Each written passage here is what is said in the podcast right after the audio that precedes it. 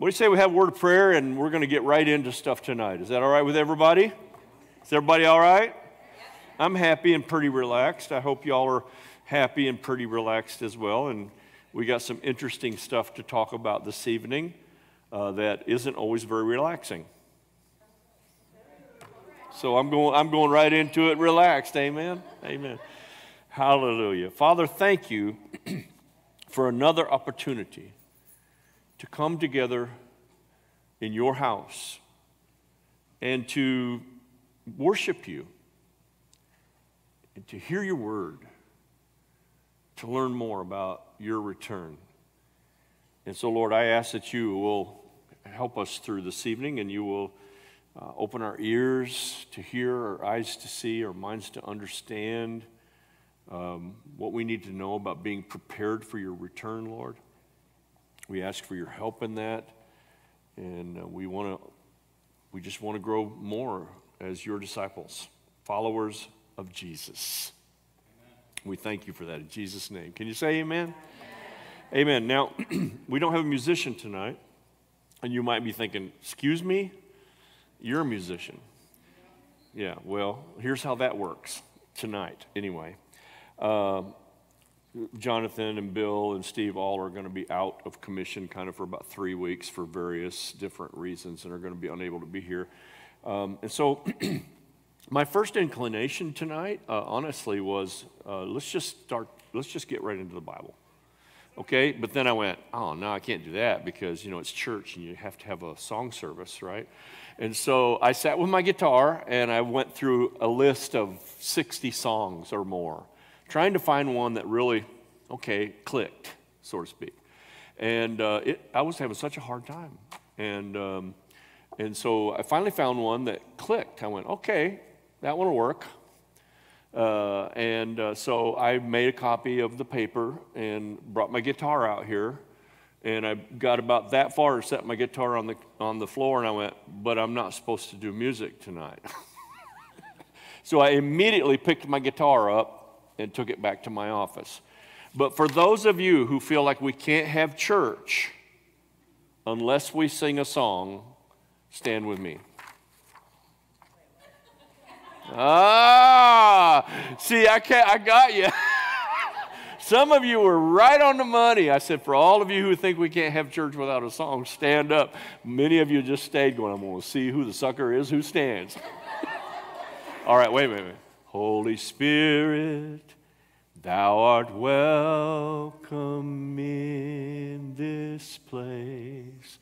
Holy Spirit, thou art welcome in this place omnipotent Father of mercy and grace. Thou art welcome in this place. Now, everybody stand with me and let's just do it together, okay? Holy Spirit, thou art welcome in this place.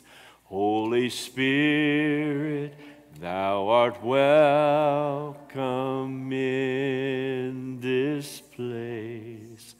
Omnipotent Father of mercy and grace, thou art welcome in this place. Somebody give the Lord a praise. Come on. Amen. All right, have a seat. There, we got the best of both worlds right there. That was right. That was like the perfect song. This was the extra song that I just brought in with me just in case. Uh, and so I went, yeah, we'll just do it a cappella. Um, you have your Bibles? Hold your Bibles up if you got your Bible or your device, whatever it is that you're using. It's in moments like this that those of you who are using your devices are going, oh man, I wish I had my Bible right now. just kidding, just kidding. And so, good, you have it with you. We're to we're gonna get through, we're to go through some scripture tonight. We're to be talking about uh, Daniel's prophecy about the 70 weeks. And so, it is a complex subject It is a detailed subject, and it can be daunting and maybe even confusing. So I'm going to do my very best to help us understand a little bit about Daniel's prophecy of 70 weeks because it is very much about understanding the visual timeline of the return of the Lord. And uh, after all, for the better part of nearly two years now, it's every evening, on every Wednesday, it's been about preparing for the Lord's return, right? And so that's what we're going to do. Uh, before we get there, let me share uh, just a couple of things with you. You know, it's, it's pretty obvious, I, it should be pretty obvious to all of us that the whole world and all of humanity uh, are really moving toward some kind of climatic catastrophe of some kind, whether that, you know, with the, uh, the I w- certainly was not a good transition of power in any way, shape, or manner in Afghanistan. You know, heaven forbid. God, God forgive those that did it the way that they did it. Uh, and God help and bless those that fought so hard, who still want to hang on to, we did that for a cause. And I'm so thankful that they are. Um, but that shift of power right there was a huge element of end times. Um, and so it's very, I don't think, you'd, you'd almost have to be, have your head in, a, in the sand full time to not know that the world around us is, is in many respects, com- coming unraveled. Okay? And we're on the hinge point, a pivot point of some potential catastrophe, whether it be war, whether it be a terrorist outbreak, uh, another outbreak of disease, famine, oh my gosh, how about all the earthquakes? And we're going to talk about that in a minute as well. Current events um, are moving um, toward a showdown between major world powers, and not just major world powers, but even third world powers in the mix, which is even crazier uh, of the possibilities. And I think that what we can also see is that things are escalating very fast. They're going very, everything's happening very rapidly now. It's, it, it's coming quickly. Um, and there are so many catastrophic events and end time signs that are unfolding right in front of us. I, I wrote every week, but sometimes it's every day. We're seeing something that we recognize, whoa, this is just another sign of the coming of the Lord. Luke chapter 21, verse 11. now, I don't believe we are able to, you we're not able to get those on the screen because our ProPresenter program that does all the visual up there is, is, is out tonight. Uh, so there are some scriptures that, uh, that I will just read, and there will be some others that I'll ask you to turn to. So some of them you may just want to write them down as a reference if you're taking notes on this subject matter. In Luke 21, verse 11, it says, There will be great earthquakes in various places, and famines, and pestilences, which are diseases and plagues, and there will be fearful sights and great signs from heaven or in the sky. We're, I don't know if you're reading any of the reports of the strange they're calling UFO lights and other kind of unidentified things that are happening in the sky is crazy. It's really, it's absolutely crazy. But let me give you a little rundown on some of the things. On July, 9, on July 29th, Alaska had an 8.2 magnitude earthquake. It was officially documented as the strongest earthquake in decades in that area. On, now, I want you to consider that we're talking about uh, today's September 1st, right? We're talking about since July 29th. Okay? On August 11th, a magnitude 7.2 earthquake struck, struck the Philippines. On one day later, on the 12th of August, a 7.5 magnitude earthquake hit the South Sandwich Islands. Two days later, later on August 14th, back to back magnitude 7.0 earthquake struck off of Alaska's peninsula. On the same day, in Haiti, the 7.2 magnitude earthquake hit with over 2,000 people dead and, and still around 300 people that are missing. And then on the heels of that comes Hurricane Ida that comes right through that very place and decimates it even more and, um, you know, engulfs the Gulf Coast and all the southern states. There's been at least 18 earthquakes of magnitude 6.0 uh, or greater within a six day time frame in August alone. 18 earthquakes recorded around the globe of a magnitude 6.0 earthquake or greater within a six day span. Now, this is unheard of. Okay, again, we just read a scripture in Luke 21, verse 11. Matthew 24, verses 7 through 8.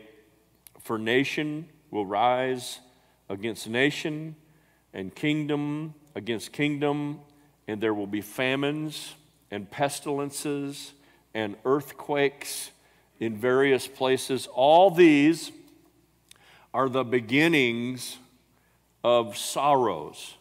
Now, this word sorrows here is interesting. We're going to talk a little bit more about it in a moment.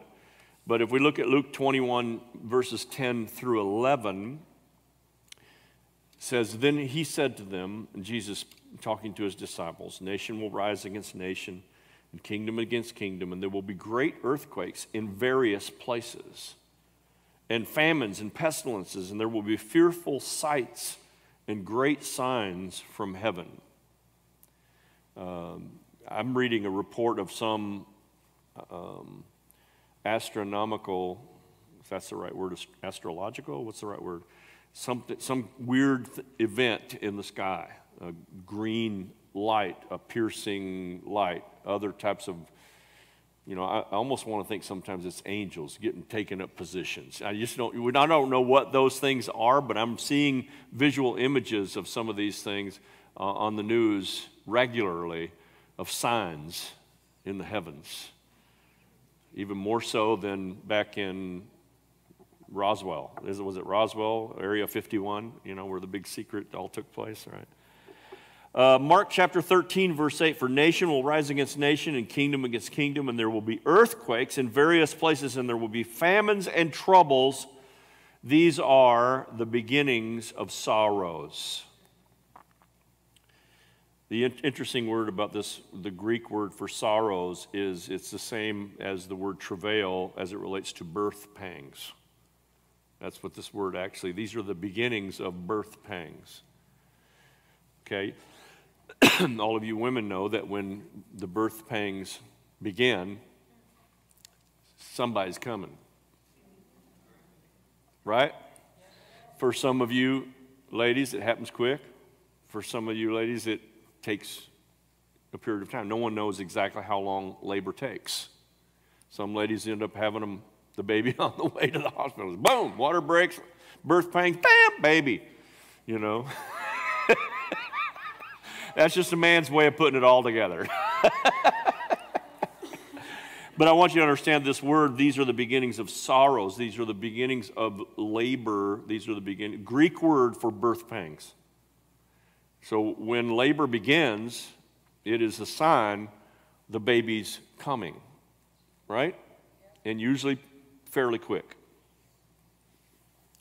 Romans 8 22.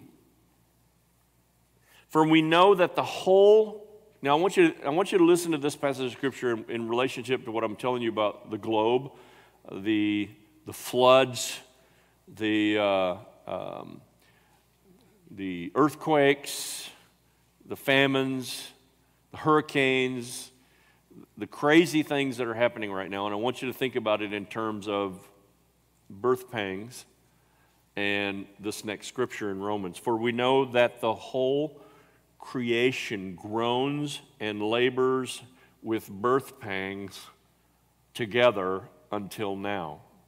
Not only that, but we also have the first fruits of the Spirit. Even we ourselves groan within ourselves, eagerly awaiting for the adoption and the redemption of our body. Of our body.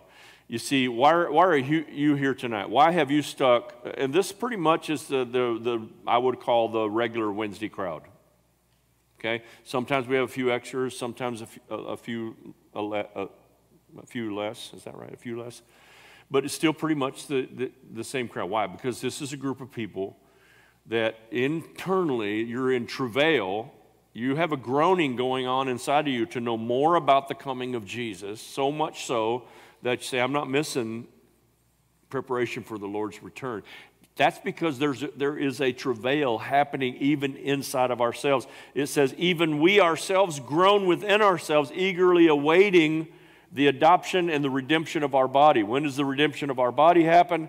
It actually happens at the rapture when we are changed from mortal to immortal, from corruptible to incorruptible. So we're there's a part of our spirit, man and woman, right now that is no that we it's it's coming.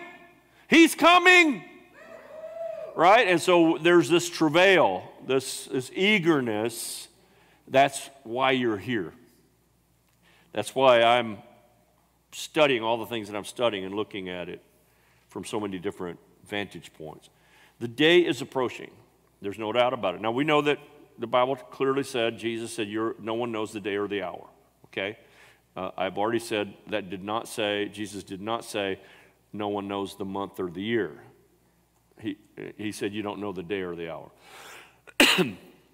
so I can say with some confidence, the day is approaching and the hour is near uh, for the Lord's return. And I would say this to you, and I, I believe that you believe this uh, closer than we could imagine, far closer than we could imagine. One of our friends and sisters here at the church just sent me a text today. She's been, been just finished reading a book by uh, Rick Renner. Uh, and she got to the very last end of the book and she, she called me up, or sent me a text, and she said, Pastor, I believe this is going to happen in my lifetime.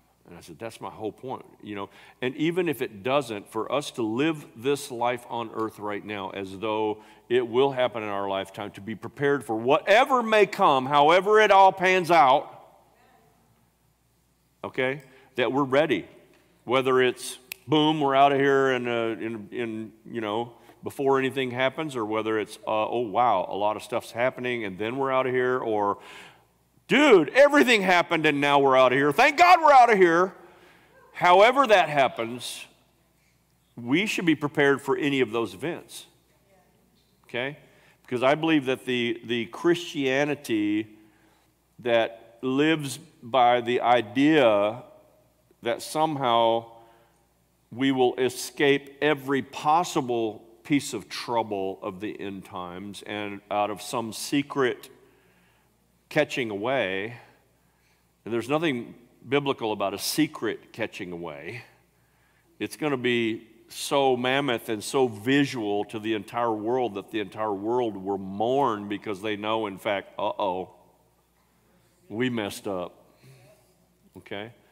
So uh, we need to be ready for whatever that event looks like. So I'm not standing on a soapbox of pre trib or post trib or mid trib or even pre wrath.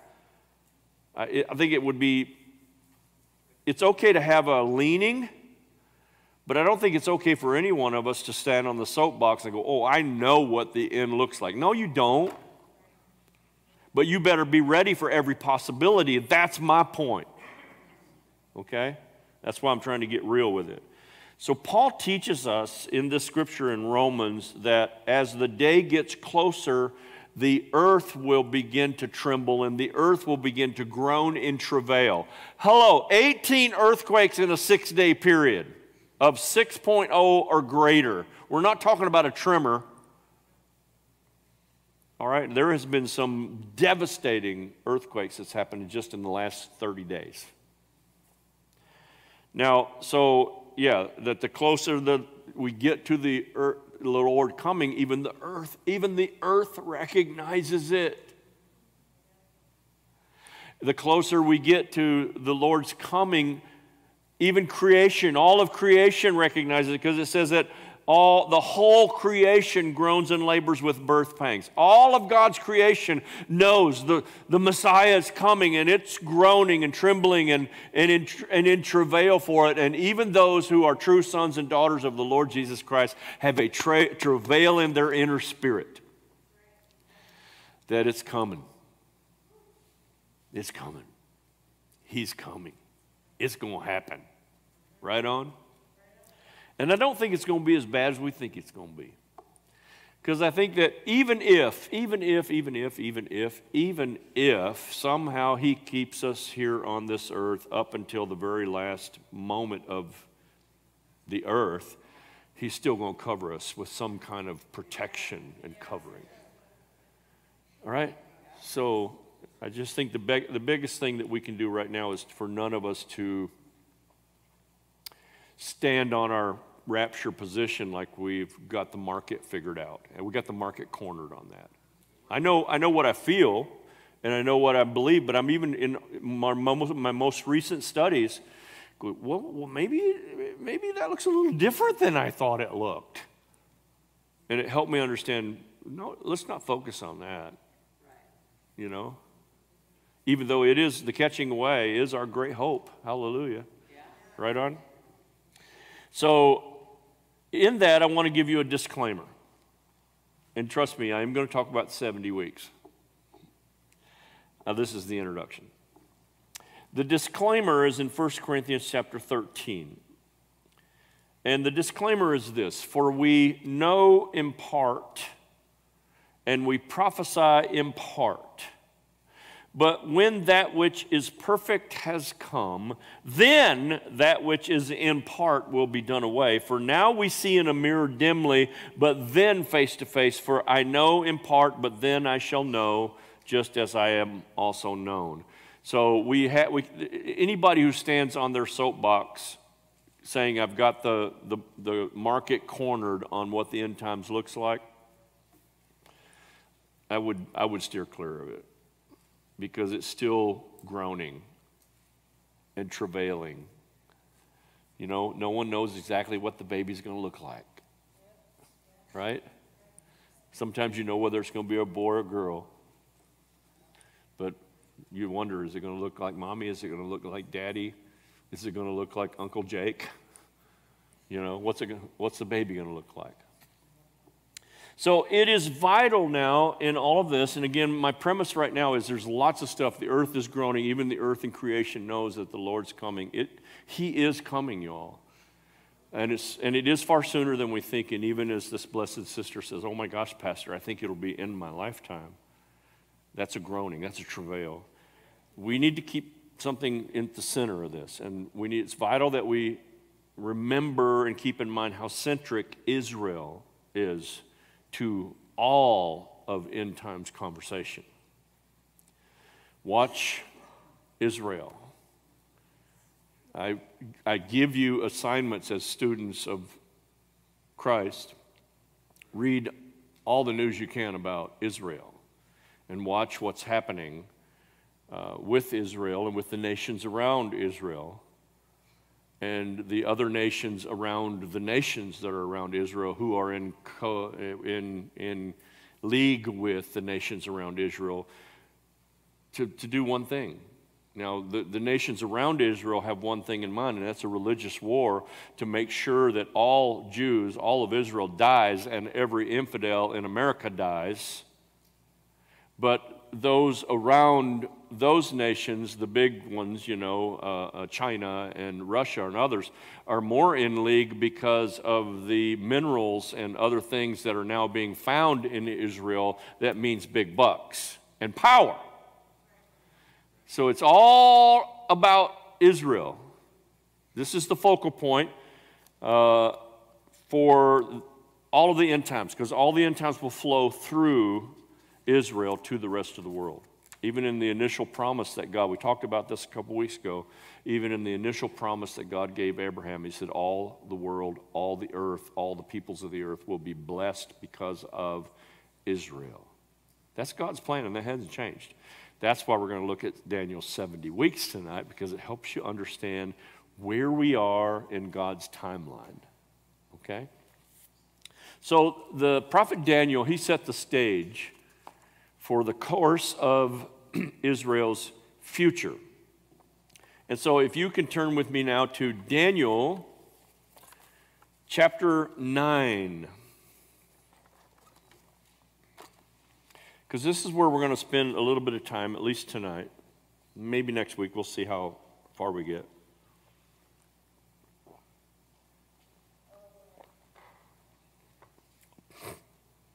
Now, I am, this Bible that I have here is the uh, New American Standard uh, Bible, uh, a great study Bible. Um, and so, Daniel chapter 9, verses 24 through 27. it's even titled in my Bible, 70 Weeks and the Messiah. Is it titled differently in anybody else's Bible? Your subtitle for that? 70 weeks of prophecy.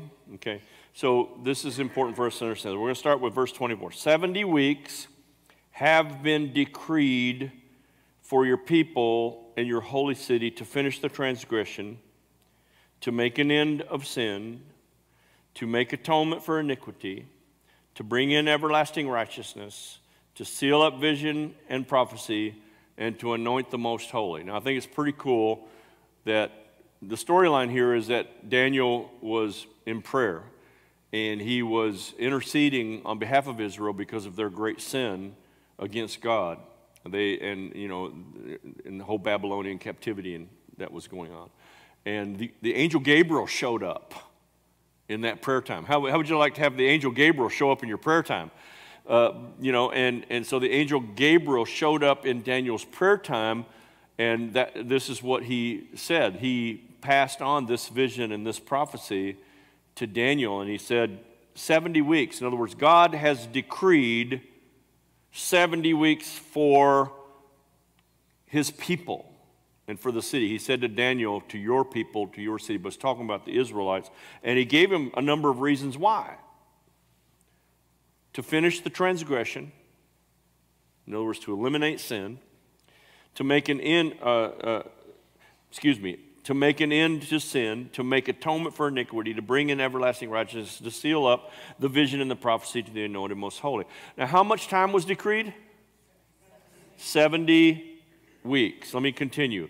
So, in verse 25, so you are to know and discern that from the issue, could you put that graphic? Let's go ahead and put that graphic up. I know this, don't get too deep.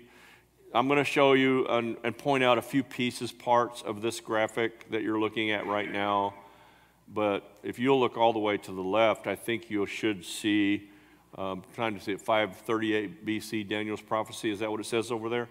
And so, what it, here's in verse 25. So you are to know and discern that from the issuing of a decree, I think if you look down, you'll see in Nehemiah chapter 2, which we're going to look at in a minute, that there was a decree issued from the issuing of a decree to restore and rebuild Jerusalem until the Messiah, the Prince, there will be seven weeks and 62 weeks. That's 69 weeks. Now, you understand that a week is made up of seven days. In this case, days are equivalent to a year. So each week is equivalent of seven years.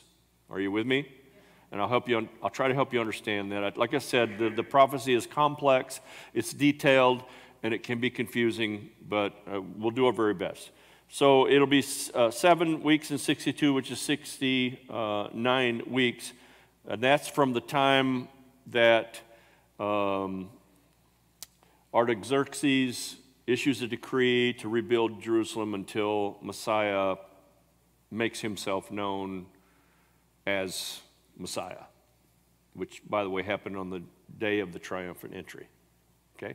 I'm going to pull a lot of things together for you. So I'll do my best to keep it slow, and you do your best to keep up with me.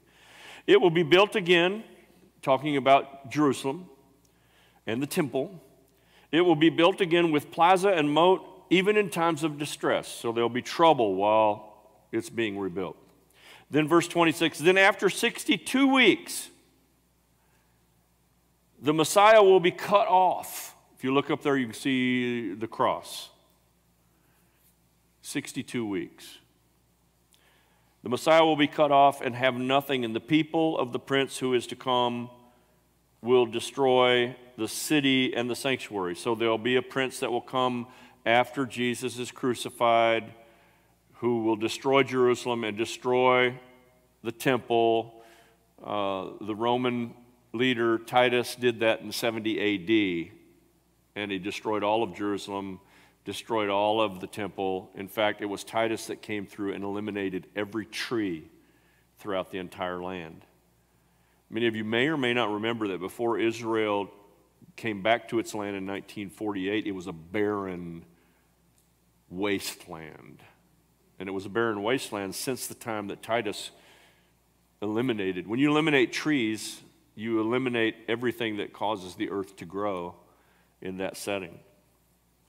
So then, after six, this is still verse 26, then after the 62 weeks, the Messiah will be cut off and have nothing, and the people of the prince who is to come will destroy the city and the sanctuary, and its end will come with a flood. That's not talking about a flood of water. Even to the end, there will be war, desolations are determined, a flood of trouble. Okay? Now, verse 27, and he will make a he. Now, it's, it's interesting how complex this is because the he now is not talking about the Roman Titus. That was at 70 AD. Remember, this is a panoramic prophecy of Israel's last 70 weeks. And if a week equals seven years, uh, 70 weeks times seven is 490 years.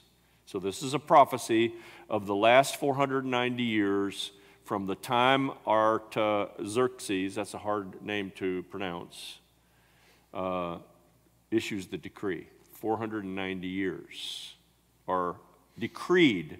God decreed. This is important. He didn't decree it for Gentiles,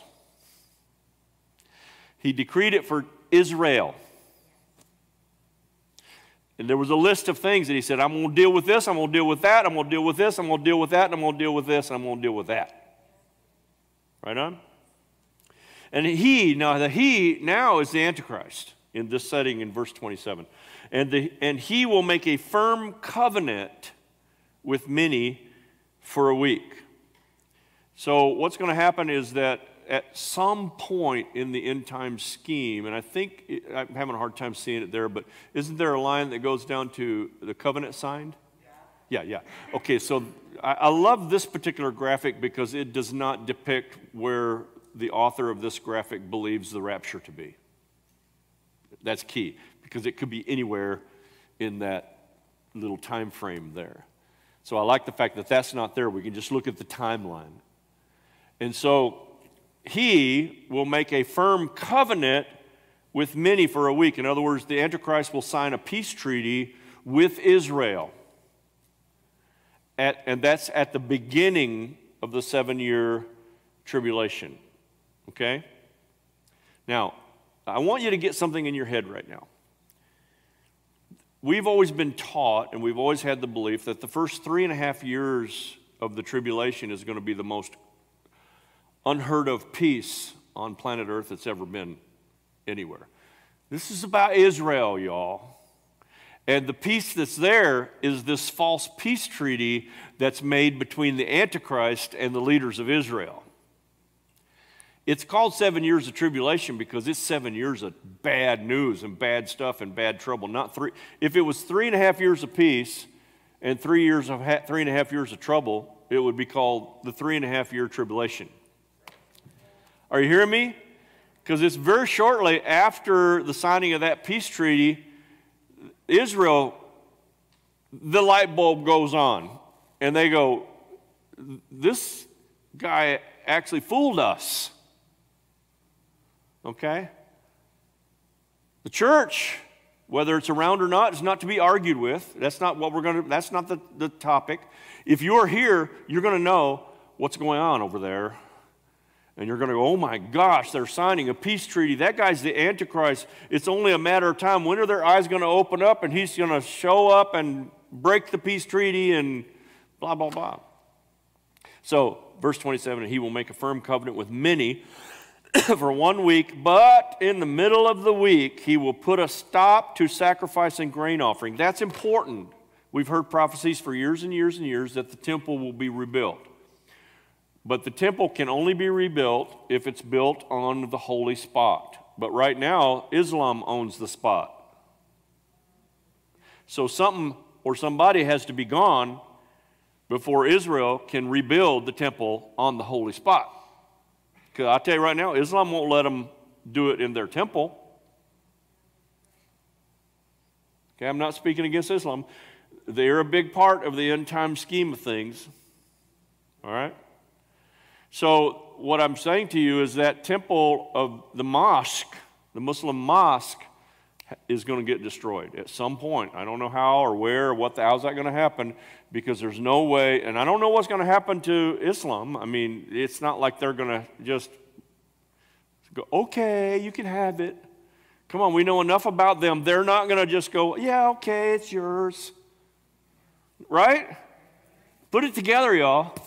Something's going to happen there that now Israel is able to rebuild the temple. We know they'll rebuild the temple because it says that the Antichrist will put a stop to the sacrifice and the grain offering, and the Jews can't have a sacrifice and a grain offering unless they do it in the temple as constructed by the Old Testament plan for the temple. Okay? So, but this Antichrist is going to put a stop to that sacrifice. Now, how many know that it ain't going to be like, okay, in the middle of the three and a half years, boom, one day we're going to wake up and now the uh, Jewish temple's there? It takes time to build that stuff, right? Uh, it's very possible that even before the covenant is signed, they have already started building the temple. But they can't build it anywhere but that spot. That's the spot that it has to go.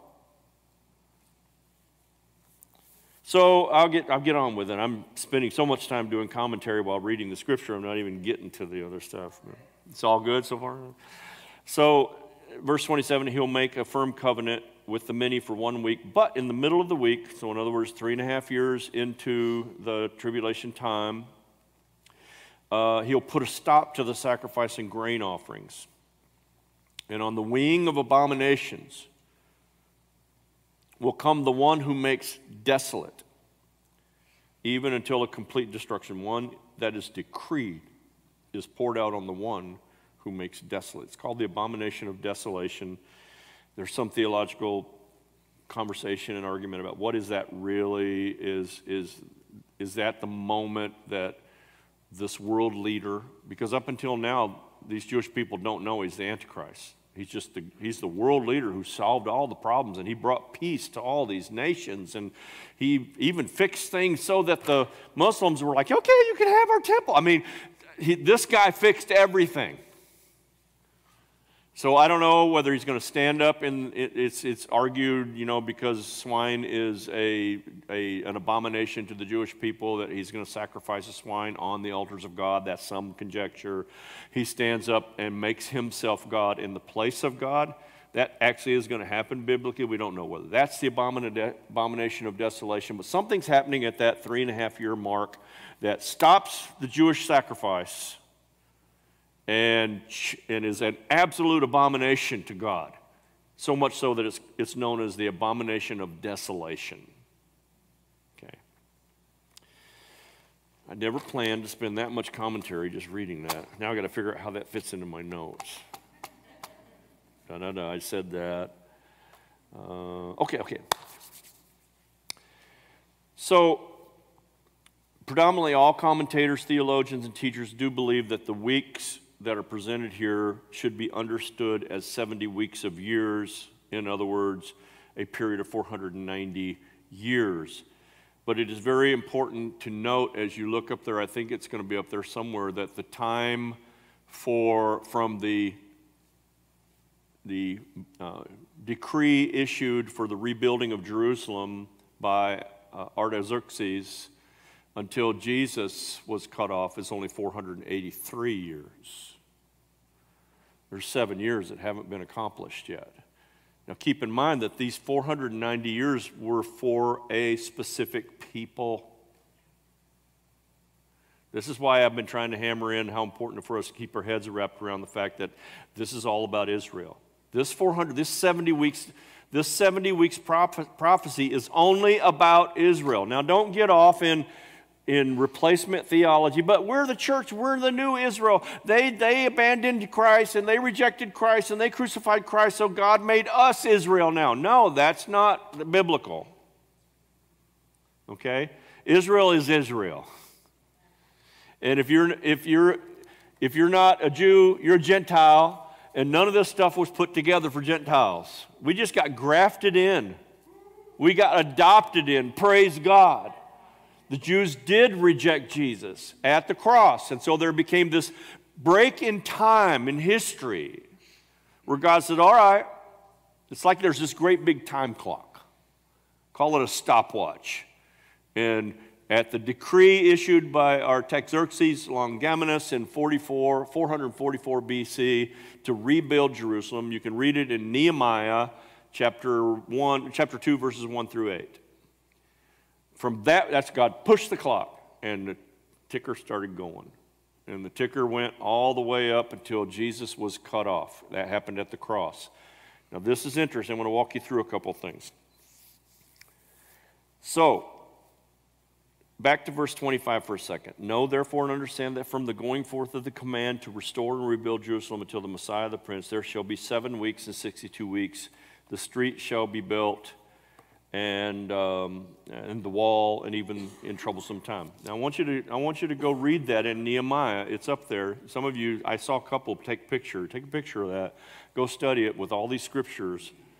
Because that happened in Nehemiah. Made a decree. Go, Nehemiah, rebuild your city, rebuild the wall. And he issued a decree saying, This will happen.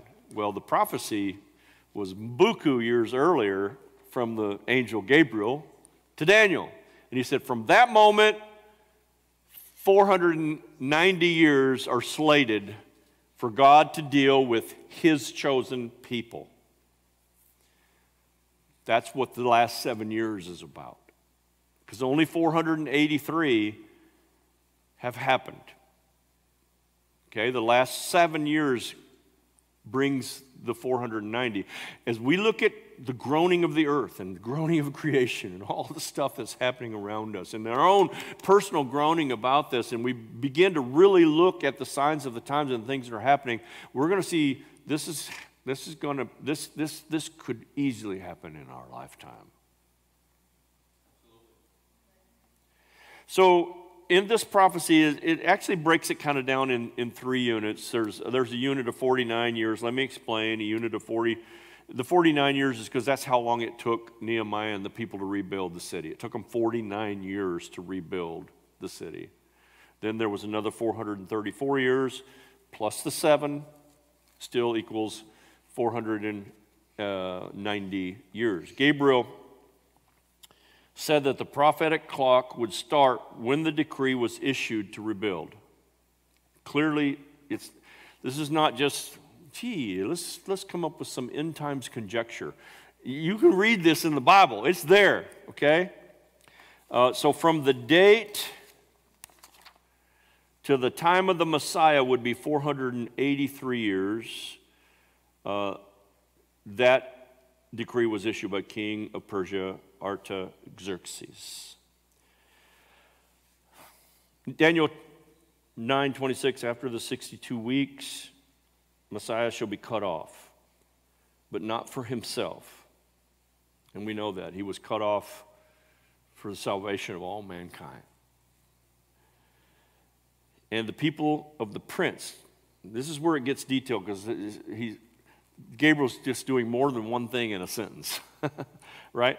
And the people of the prince who is to come shall destroy the city. We understand that you can look it up in history. That happened in 70 AD. Um, if you take a look, the reason you can time this out right is that the Jewish custom is to look at a year as a 360 day year. In our um, Anglo European European way of looking at things, it's 365 days, except for leap year, right? That's a little different. But they have their years are set up in 360 day years, 483 years after the 444 BC decree puts us, this is so cool, puts us forward in time. God is so, oh man, it blows me away. God is such a timekeeper. Man, he manages that clock. I want you to get this that 483 years after the 444 BC decree puts us forward to AD 32. And AD 32 coincides perfectly to the day that Jesus did his triumphant entry into Jerusalem, that's recorded in Matthew 21. Almost to the day. Now that just gives me chilly bumps. Daniel's prophecy in chapter 9 says that after 483 years, the Messiah, the anointed one, would be cut off. And that was fulfilled when Jesus was crucified. Interestingly, five days before he was crucified was when he rode into, fulfilling prophecy when he rode into Jerusalem on that donkey. It was a fulfillment of prophecy to say this is the Messiah. He was presenting himself at the triumphant entry as the Messiah of all mankind. Almost to the day, 483 years from the time that Artaxerxes issued the decree in 444 BC. You're getting quite a history lesson tonight as well. So, God stopped the countdown seven years short of completion. He said, Fine, my people have rejected me. I will graft another people in to the olive branch, and I will adopt the sons of all mankind into the family of God. And all we had to do was accept Jesus Christ as our Savior and believe in Him as Lord. All right? And so over the course of history since that time, the Lord has, has switched his focus, if you will, to the church and to the Gentiles. And that does not mean that we replaced the Jews. It just says God said, Fine, I still got seven years to deal with y'all, and it will happen. But between now and then, I'm going to make sure that I harvest as many people from planet Earth as I can because you may be the chosen people, but there are more people in this family than just y'all. All right? God's from the south. He said y'all. All right, pretty much right on time. Praise God. So God stopped the clock's countdown seven years short of completion. His focus shifted to the church shifted to the Gentiles because the church had a mission. And that mission was to evangelize the planet. Okay? There's going to come a time during the somewhere around that signing of a covenant with the Antichrist. He'll be, he won't be known as the Antichrist at that time. He will be known by the church if we're still here, but he won't be known by the rest of the world because they're going to see him as the greatest thing since bread and butter. Um, Daniel's prophecy clearly illustrates, illustrates that the final seven years, the 70th week, is for one purpose. This is one of the ways that the pre tribulationists actually fall into their doctrine of pre tribulation because they go, well, God's already dealt, He's done with the church. The, the fullness of the Gentiles has come. He's only dealing with the chosen people in that seven years. But that doesn't say we're not around. Okay? Uh, and it doesn't say that the Holy Ghost is not around. I'll tell you why I believe the Holy Ghost is still around because 144,000 Jews from all the 12 tribes of Israel will be filled and led by the Holy Spirit to become evangelists on the earth, not for the Gentiles, but to win as, hallelujah, win as many of the Jewish people to, to God as it possibly be done before the bowls of wrath are poured out. God has a plan. Amen. And we are a part of that plan, praise God. Right on? So, in closing, for tonight, anyhow, anywho, the 70 weeks prophecy given to Daniel by the angel Gabriel is a complex prophecy because it, you know, most sentences are single in their subject matter. It's like he says this, comma, and then it's a whole other thing, semicolon, then there's a whole other thing. there's a whole bunch going on in that one sentence. So it is complex. It is detailed, but it's detailed enough that if you just open our eyes and, and, and, and get the harmony of the rest of Scripture, you're like, oh my gosh, God's got, this. well, of course God's got this all figured out. He's a master planner and a master timekeeper. and a God of covenant. So, one thing for sure is this is that God has a timetable and He is keeping things on schedule. I anticipate that we're going to be a part of that schedule. I do not believe that if the church is here during what is known as the seven year tribulation period, we are still going to be protected and covered by God, and it may be that the church itself is protected and covered by God so that, that the liberals of today that are trying to shut us down won't be able to shut us down. Okay? Uh, it's just going to be. Uh, he knows the end from the beginning. We don't, so we're not going to get on our soapbox and go, Got it figured out, y'all. We're going to work through that journey. Isaiah 46, 9 through 10. For I am God, and there is no other. I am God, and there is none like me, declaring the end from the beginning and from ancient times, things that are not yet done, saying, My counsel shall stand, and I will do all my good pleasure. God says, I'm going to do it how I want. We also know this that we should be looking for the return of the Lord, not just on Wednesday night. Revelation 22 7, Jesus said, Behold, I am coming quickly. Blessed is he who keeps the words of the prophecy of this book. So, next week, what I want to get to talk about is that passage of scripture in Matthew 24 where he said, This generation shall not pass away until these things take place. I'm going to I'm going to take you down a journey to help you figure out what that generation really means and you are a part of that generation. And I'll help you understand why I believe that is true. Because that's been a theological argument for years. What generation? Is it 40 years? Is it 100 years? Wait a minute. That generation of people that he spoke to is long gone. Must have already happened. No. Okay? So I set this up really in a way tonight for you to see this, to get a picture of the 70 weeks, to get a picture of the timeline and to not focus in on what this isn't about the timing of the rapture. This is about the timing of God's plan for his chosen people. All right? And somehow we fit into that mix. And he has a plan for us as well. So I wanted you to begin to see that the earth is groaning. Earthquakes are, I mean, it's like the earth is trembling. I think there's a scripture in Jeremiah, I believe it is, it talks about the, at the end times that the earth would quake and tremble like a drunkard, stagger, be unstable. It's like the earth is coming apart, the, the globe.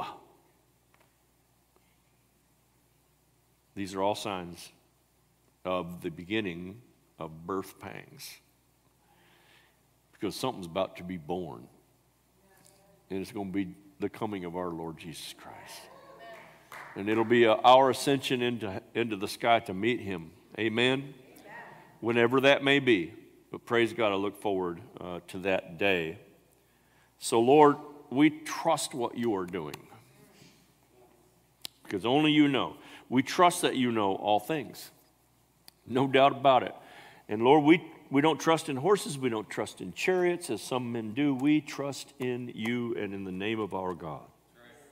So, God, give us peace that goes beyond understanding as we watch you, un- you unfold the events leading to your return. You're the one who go, you got your hand in it, you're doing it.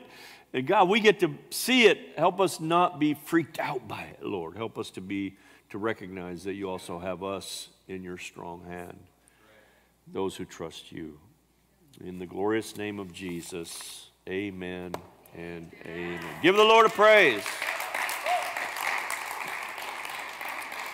All right. Well, until then, uh, uh, until we meet again, we'll uh, be a blessing to everyone we can be a blessing to come in contact with and spread the light of Jesus and be light and be salt. I call you blessed. Have a great evening.